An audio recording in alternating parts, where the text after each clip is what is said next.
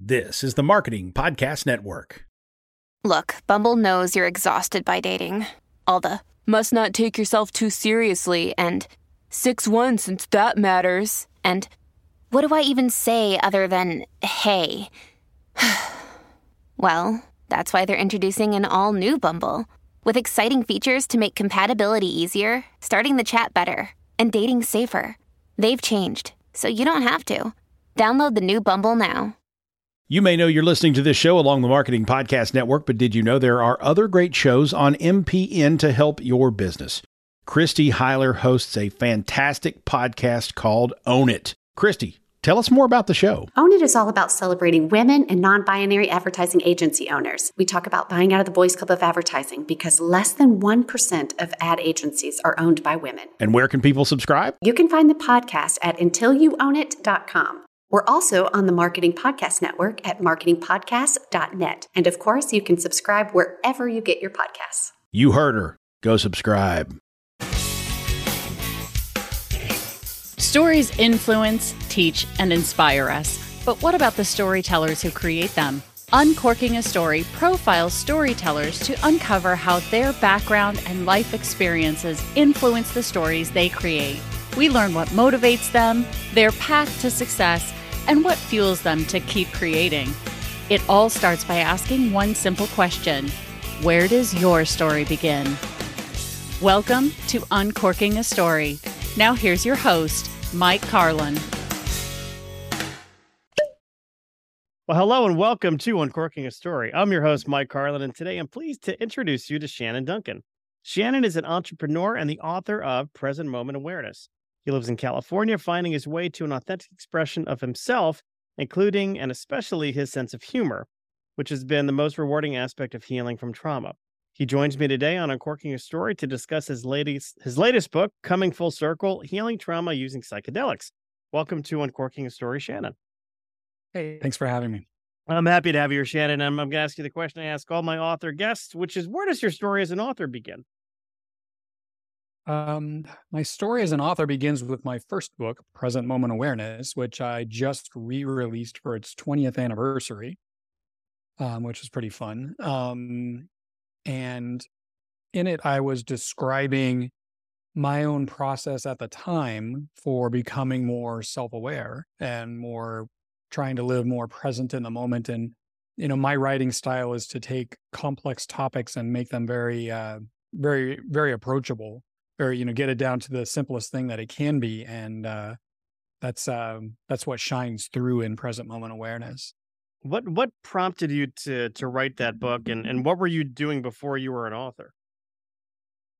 Uh, um, what prompted me to write that book was i was in the process of learning and growing intensely through that through that time period and i wanted to share what i had learned and what had come what was uh, helpful for me at that time uh, Eckhart Tolle's book, The Power of Now, was uh, really big back then. And I, I liked the book a lot and I went to hear him speak.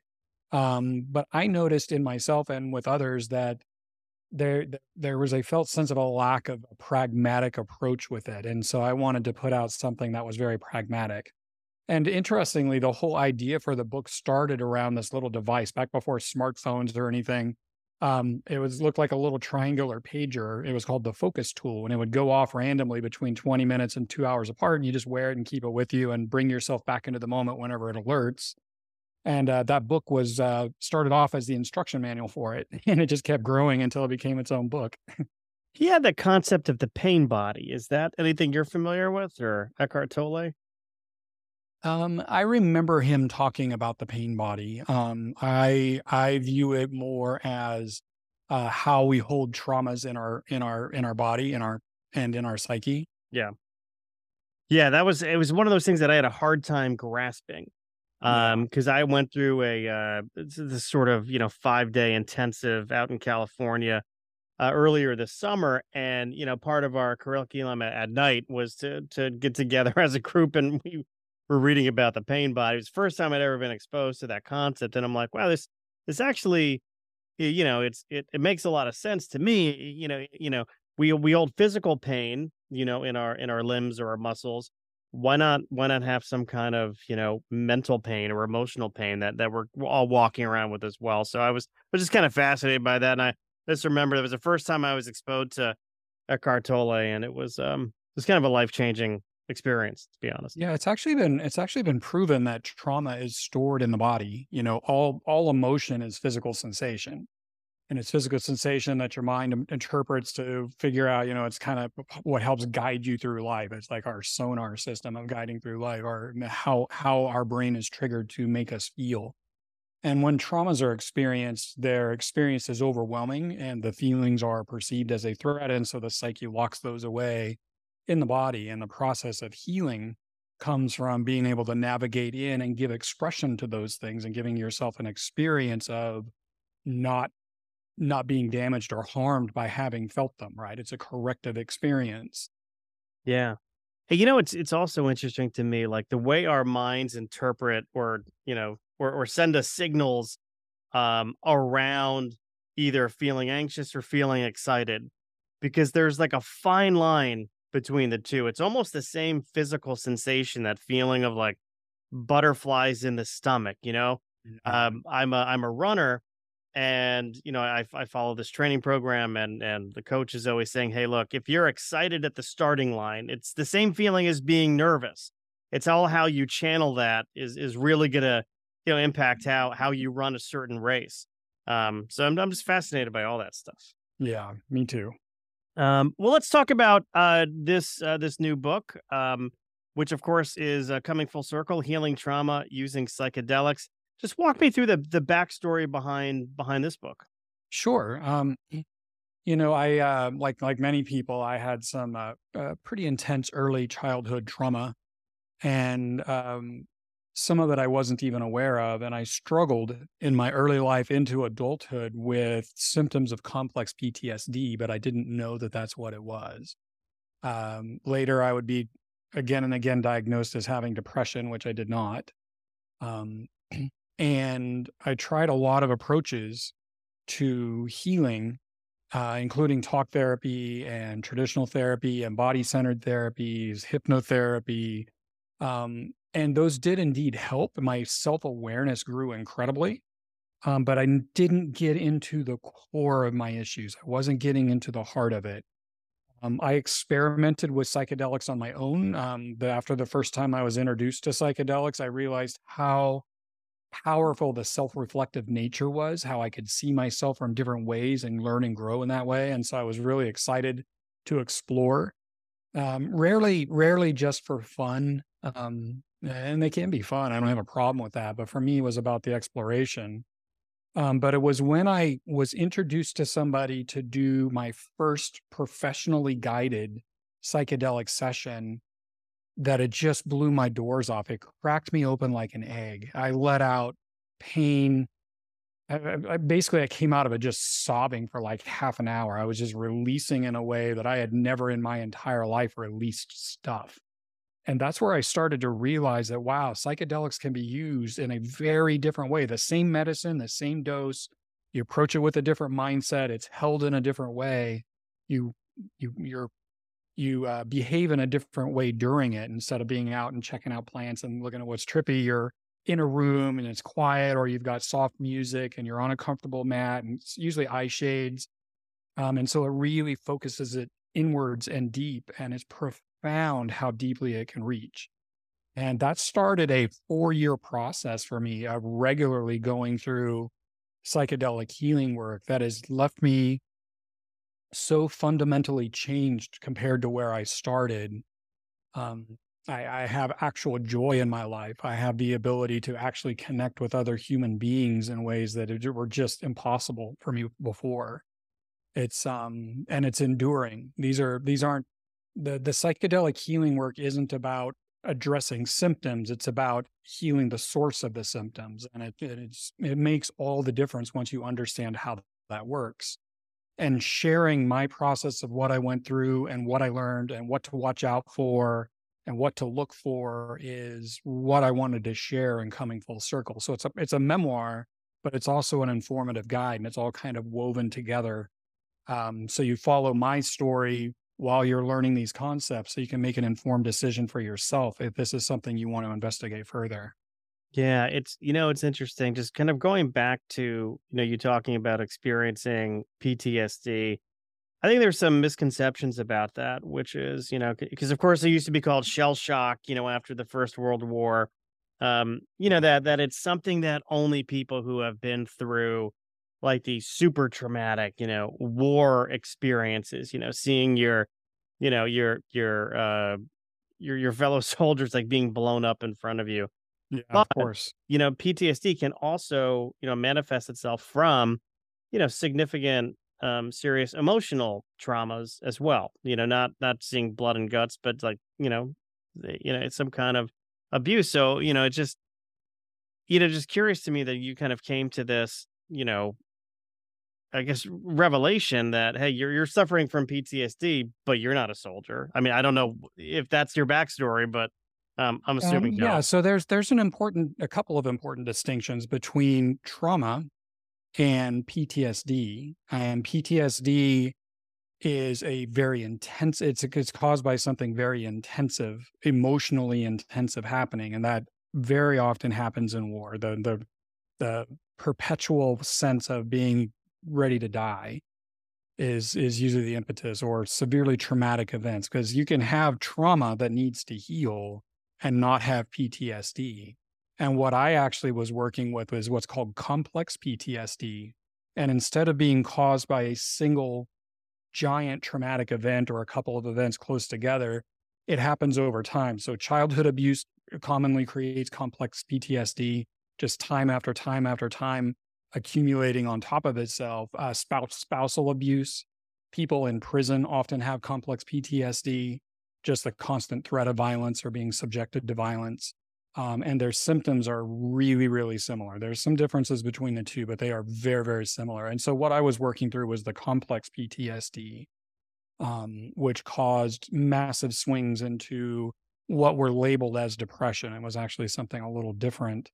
Um, suicide ideation, just an inability to connect with other human beings, um, really, really profound life diminishing um, symptoms that have they're not 100% gone i'll always i'll always carry some scars from my background but it is radically different than it was before Yeah. I mean, talk about kind of going to talk therapy, which which I am a proponent of. I think if if done right, it it it works very well. Um, but you know, it it's a long process. Um, it um, and and I always wonder if it's intentionally a long process. You know, to to to have, have therapists keep patients longer, but that's you know neither here nor there. I, I want to understand like how you came to exploring psychedelics as a healing um as an option for healing from trauma because it sounds like you were kind of you know maybe investigating them or, or experimenting with them recreationally at Sure. one point in your life Yeah. But talk to me about like how how you came to them you know for for treatment. Sure i um i was in my late mid to late 40s and i was really going through a dark period a lot of su- suicide ideation. Just i was really shutting down pulling back from all my friends. Um it was it was a very dark time and a friend recommended um somebody who was doing um guided sessions. It was a group thing but the actual work you did was one on one we met as a group and then each of us had an experience. And that was with a drug called 5meo dmt really potent. It's uh, by weight i believe to be the most uh, powerful psychedelic on the planet. Um 15 milligrams of the synthetic or 50 milligrams of the organic version of it inhaled in less than a minute launches you as high as you've ever been in your life. And a lot of people don't even re- remember the peak of that experience, but it opens you up so deeply and so profoundly. It just, it, you just start releasing. and so I had this experience and I came back from it. And for like half an hour, I was just sobbing in a way that I have not sobbed in my life ever. I was just releasing. And I knew then that this different way of sitting with psychedelics and having somebody really qualified there to help guide it was going to be my ticket for healing. Because if I could, in this just first try, have this kind of profound release, I knew I could go deeper and deeper, unearth these things from myself, and hopefully have a very different experience of life to what I had always known before. And it, it turned out to be absolutely true. See, see, that would scare the shit out of me.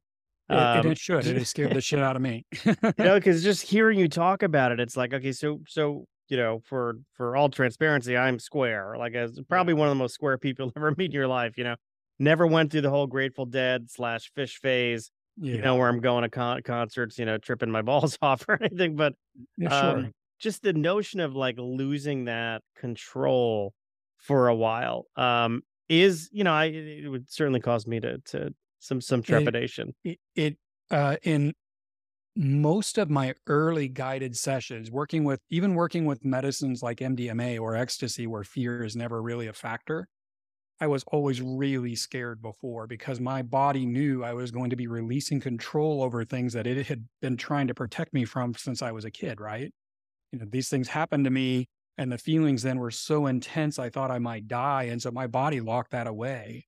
And reopening that brought all that old fear up. But with the proper guidance, I was reminded to keep breathing, breathe from your belly and relax the body and doing some body work and just let it flow. And the fear eventually just releases. It just flows through you. And then the underlying material, you cry or you you you let it go in some way and then you're done. That that part doesn't really. I mean, sometimes you have to revisit things a few times, going deeper and deeper to fully get it. But you you genuinely release these things. You're not. It's not letting off steam. It's not letting off steam to feel better for a little while. It's healing the the source of the heat of that steam, so you feel better for good. And it is it's it's truly incredible how it works. And it's just it's it's intelligence that makes it scary yeah. because you because on some level even if it's unconscious you know that there's stuff that's just that feels too scary to feel but that's just on the outside looking in. Once you're inside it's all completely manageable. It's all fine and it's crossing that threshold and really having it more important to heal than it is to shy away and that's that's really the thing that that, that carries you through.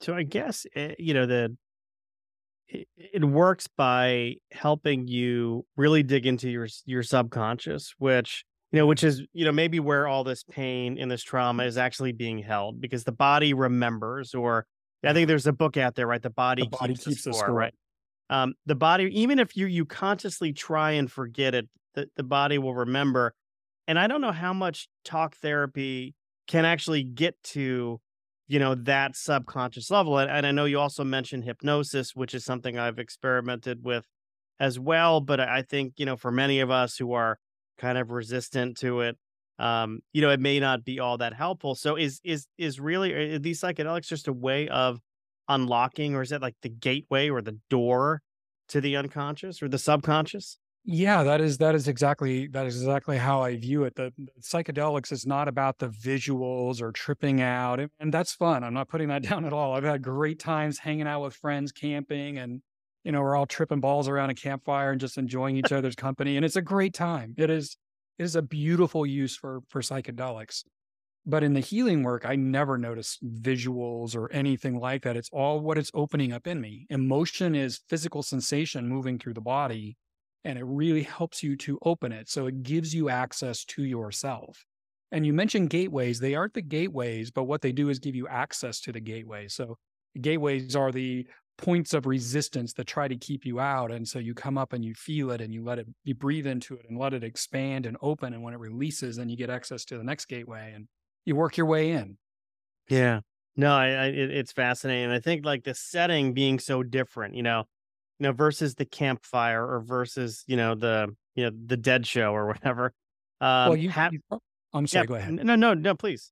Well, you've probably heard the old term bad trips. Mm, sure. You know, somebody has a bad trip and they freak out and they can traumatize themselves. And, and my experience has been, and, and, you know, uh, granted, I'm not the end all be all expert about everything, but my experience has been that bad trips happen, what people label as bad trips when deep emotional material starts to come up on psychedelics and um, and you don't know that that's what it is. You just feel all this fear. And so when you've got all this fear coming up, your mind's still trying to avoid the deeper, deeper emotional material. So you go into like paranoid fantasies or imagining terrible things or deep into paranoia.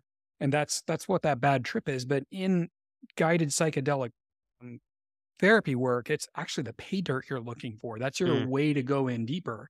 But instead of it being a big traumatic thing, you feel some fear and you keep breathing and you keep letting it move through you and it just releases and, and comes past it just flows right through you and then you get access to whatever it was it was trying to push you away from.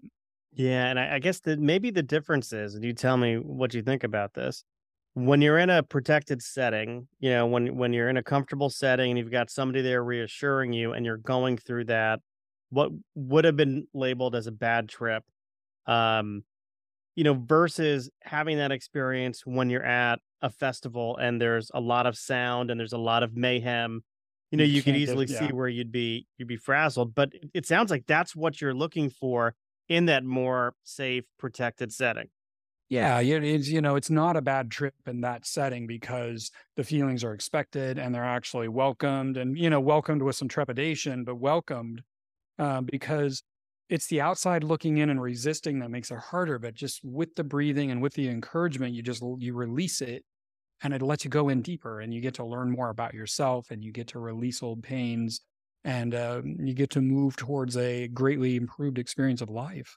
Right so it's in a way it's not the psychedelics that are healing you it's the re- it's the releasing of the pain that they let you do that is healing for you yeah it's the um you, you psychedelics give you access to heal yourself my very first guide that I worked with, he one of the first things he said to me was, "When you cut your arm, your body knows how to heal it. You don't have to do anything.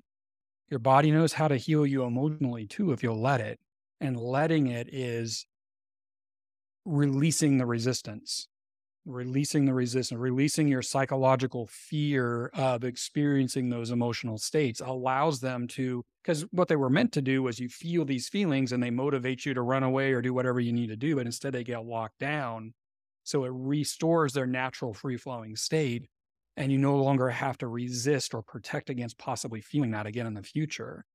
And that's uh, that's the healing process. And with this, and it's and, and just to be clear it's it's not something you can just jump into. It's, people would need if if you don't have a lot of time or self-awareness or you don't have a lot of tolerance for your own emotional states then getting some therapy before some some guides will require six months of therapy before you're even allowed to to try your first journey because you need to be mentally and emotionally prepared to go through the process. And then you also need support after in what's called the integration period because emotions still keep churning up. You might have memories bubbling up. It can be really intense sometimes. And so having good support and somebody to talk to and a game plan for when things get intense. And that's just that's the that's the span of the healing process with it. Yeah. Um I you know, I was thinking just as you were talking about that, um of uh, I think it was a story it may have been on 60 minutes or 2020 or one of those evening news programs where they were talking about psychedelics as a tool for treating alcoholism and other chemical dependencies. Mm-hmm. And you know, again, what eh, 15 minute news segment maybe, and they were talking to somebody who went through the treatment. They said, you know, after one treatment, it just I didn't have any need, desire, um, feeling that I needed to drink anymore. Um, and you know, I'm wondering is is is is it working the same way? Is it is it really helping you know the person tackle the reason why they were you know kind of turning to alcohol or drugs um, helping them relieve that and therefore the body doesn't crave it anymore. Um, you know i i don't have direct experience with that.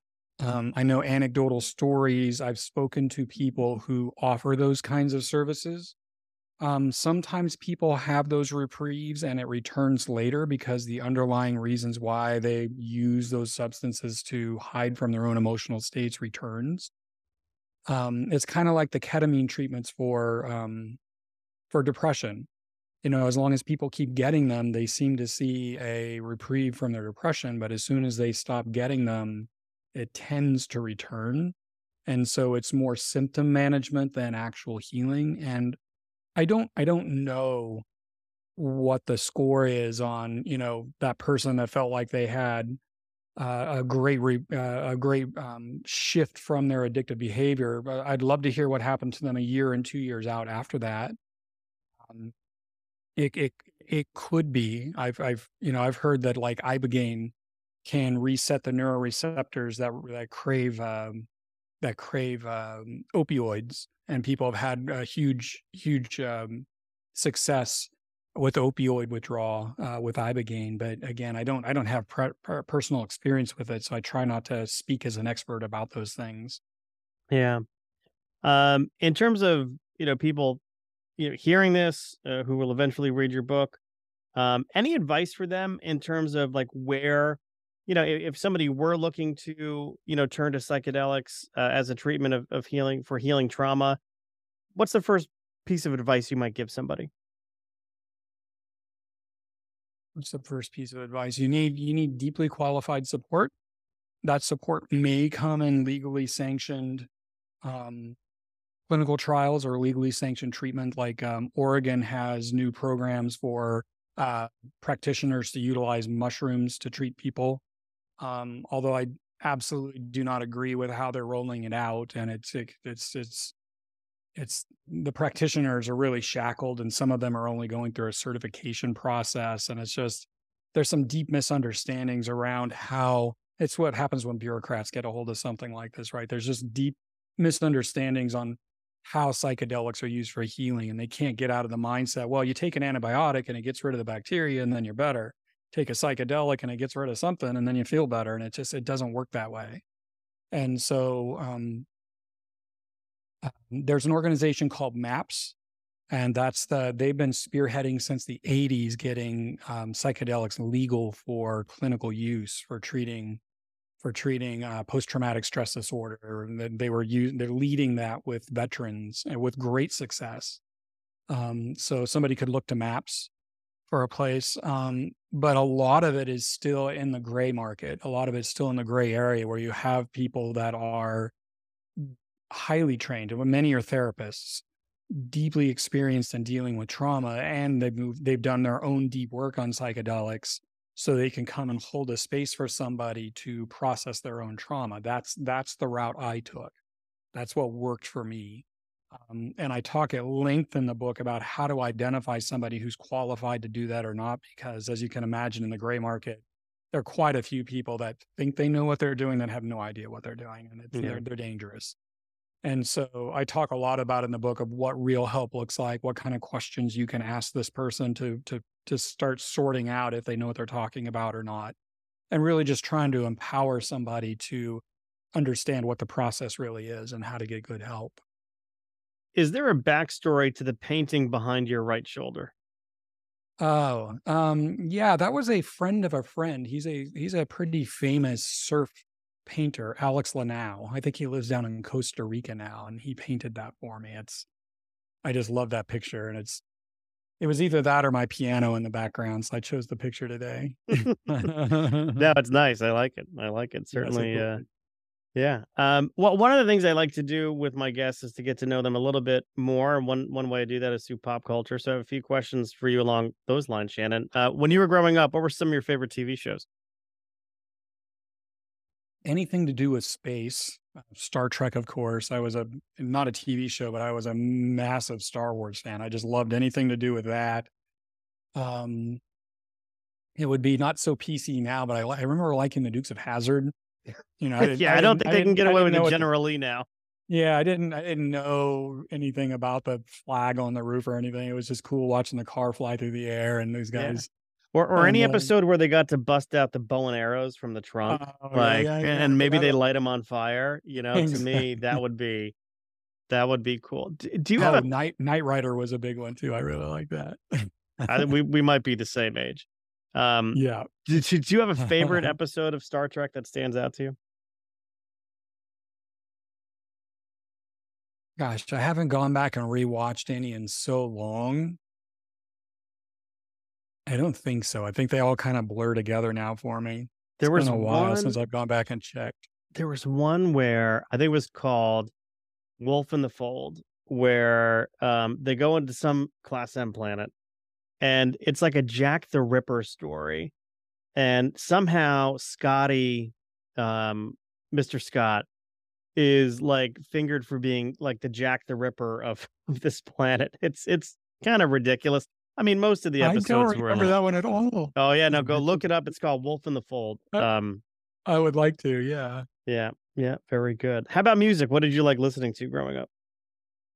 Oh man, once I discovered what back then was considered heavy metal, like hairband metal, I just loved it. Ozzy Osbourne, Van Halen, Iron Maiden. Yeah, I was I was all about that. I I had curly hair, so I couldn't have like like cool long guy long hair. I just had a more of a fuzzy mullet.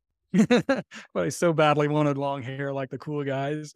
Right. So I have to ask, uh, thinking about Van Halen, since you invoked their name, uh, Sammy or Dave? Or Gary, if you want to throw Gary Cherone in there. Dave. Yeah. I think that's the safe answer, right? He's the first lead singer. Um, Well, that's that was that was the that was the music I really liked. And Yeah. after that it started feeling a little poppy. it did get a little poppy with with Eddie, but even with 1984, when when Eddie started playing keyboards more, um, you know, "Jump" is a song that I detest. I will turn it off every time I hear it. Yeah. Um, but I I like some of the Sammy stuff. I'm not gonna lie. Like Well, he had 5150's a- got some quality songs on there. yeah, he had a gorgeous voice. And I'm I'm not saying I didn't like that music, but if I could Yeah. only choose to listen to one generation of Van Halen or the other, I'd take the the David Lee Roth. Yeah, no, I hear. you. If if I if you put a gun in my head and, and and said, "Hey, would you like to see Van Halen in '78 or Van Halen in '92?" I would I would pick 78. 78, yeah. I would pick '78. um. Okay. One last pop culture question. Movie. Uh, you have a favorite movie or one of your favorite movies? Oh, that's a great question. I've been going back through with a friend who's missed a lot of the classic movies over the years. So we meet up every couple of weeks and watch one together. Um,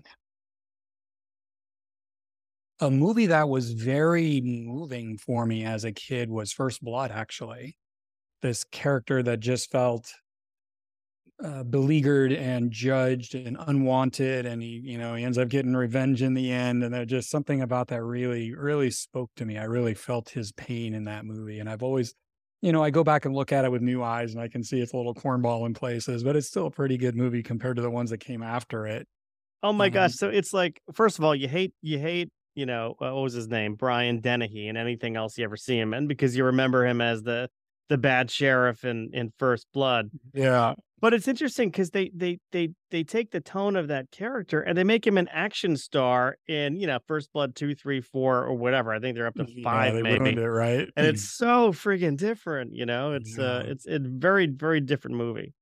Um, but if I had to, if I had to say, just throughout my life, the one of the most motivational movies, or one of the most movies that has affected me the most, it'd be Star Wars or Empire Strikes Back. And Just those, I just, I I was so in love with those movies. My first heartache ever was over Princess Leia. So I just, I remember my mom taking me to those movies when I was a kid. I was just so deeply moved by all of it. It was just incredible. So Yeah. there's certainly better and different movies that I've watched since, but those those I'll always remember fondly. Yeah, but those first three movies, or four, five, and six, um, you know, I, I look at the ones that that they made as prequels, and I look at the ones that came after, and something's missing, right? Something's missing from that original storytelling. I can't put my well, I can put my finger on it, but this isn't did a movie. you did you see Rogue One? Because I loved Rogue One. yeah, something of it came back for Rogue One. I loved and, Rogue and, One. and the recent the recent series Andor. Andor was it too. fantastic. Both of those were great, and Yeah, uh, you know, The Mandalorian's pretty good too. Um, Yeah, it's okay. It's it's it's fun. I like watching the little baby Yoda guy, but Yeah, he's uh, cute. Grogu. Um, yeah, there's um I, I I think where Rogue One and Andor really stepped it up is they made it for the people that watched the stuff as kids, but they made it a little more grown up for us to enjoy it more now. Yeah. Whereas Mandalorian's more for kids maybe again, and, and I can't quite relate to it like I did, and so I don't know. I just yeah, I like I like that stuff. Yeah. Well, uh, final question as we wrap up here. Um, I, I like to call it "Dear Younger Me." So, if you were able to uh, write a letter to your younger self, uh, Shannon, what would you what would you tell your younger self in a letter entitled "Dear Younger Me"? That's That is a great question. And in the in the light of, you know, what I talk about in coming full circle, if I could, it's like, you know what, man, you are worthy of love and these things aren't your fault. And one day life's going to be better. That's what I would let him know. Yeah, give him give him a little reassurance. Yeah. All right. A beautiful sentiment. Thank you for sharing that. Uh, where can people buy uh, Coming Full Circle Healing Trauma Using Psychedelics? Uh, Amazon is easy. It's there in print, ebook, and uh, audiobook, which I went to a studio and recorded myself. That was uh, exhausting and fun at the same time. Came out really, really good. Um, uh, any bookseller can get it. I don't think a lot of bookstores are carrying it. The ebook is widely available in all kinds of outlets, and the the audiobook will be soon. Um, the print book, it'd be great if bookstores are carrying it, but it's pretty hard to get into bookstores nowadays. Yeah, um, but I'm sure um, if you went to an independent bookstore and, and somebody asked for it, they could probably get it for you. Yeah, you can walk into any bookstore. It's in the in the Ingram distrib- distribution network, so any bookstore can order it and get it for you, um, or you can have it, you know, in a day or two from Amazon. And um, yeah, very good. And Shannon, if people want to get a hold of you, I know you've got a website, shannonduncan.com, but do you have any uh, social media that you're active on? You want to share any uh, of your social social media profiles? Um, I've got a profile on LinkedIn that I mostly use to network out to others in the psychedelic healing industry, in the healing scene. I've just, I'm always trying to learn more about it and see how I can help. Um, so I am on LinkedIn and you know, I've got a Facebook profile, but honestly, I do next to nothing with it. I've been away from social media completely for over 15 years, and I only came back because my PR person insisted that I get on LinkedIn. um, and so I just I copy and paste stuff from LinkedIn over to Facebook, and I just really I just it's such a toxic environment. I don't want to participate, so it's not a good way to reach me. Um, LinkedIn's a fine way to reach me, or you can use a contact form on my website. I, I do my best to respond to anyone that doesn't feel like a troll, and uh, and uh, you know I'll help where I can. Very good. Well, I'll be sure to put your website and your LinkedIn link in our show notes so people don't have to scribble them down right now. Uh, okay. Shannon, thank you for stopping by Uncorking a Story and letting me uncork yours. Thanks. Thanks for having me. It was, it was a good show.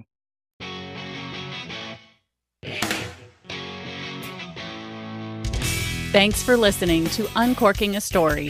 If you'd like more information about today's guest or to find out more about Mike, go to uncorkingastory.com. If you enjoyed the show, please subscribe, rate, and review us at Apple Podcasts, Spotify, or wherever you get your podcasts. Tune in every week to hear Mike Carlin uncork a new story.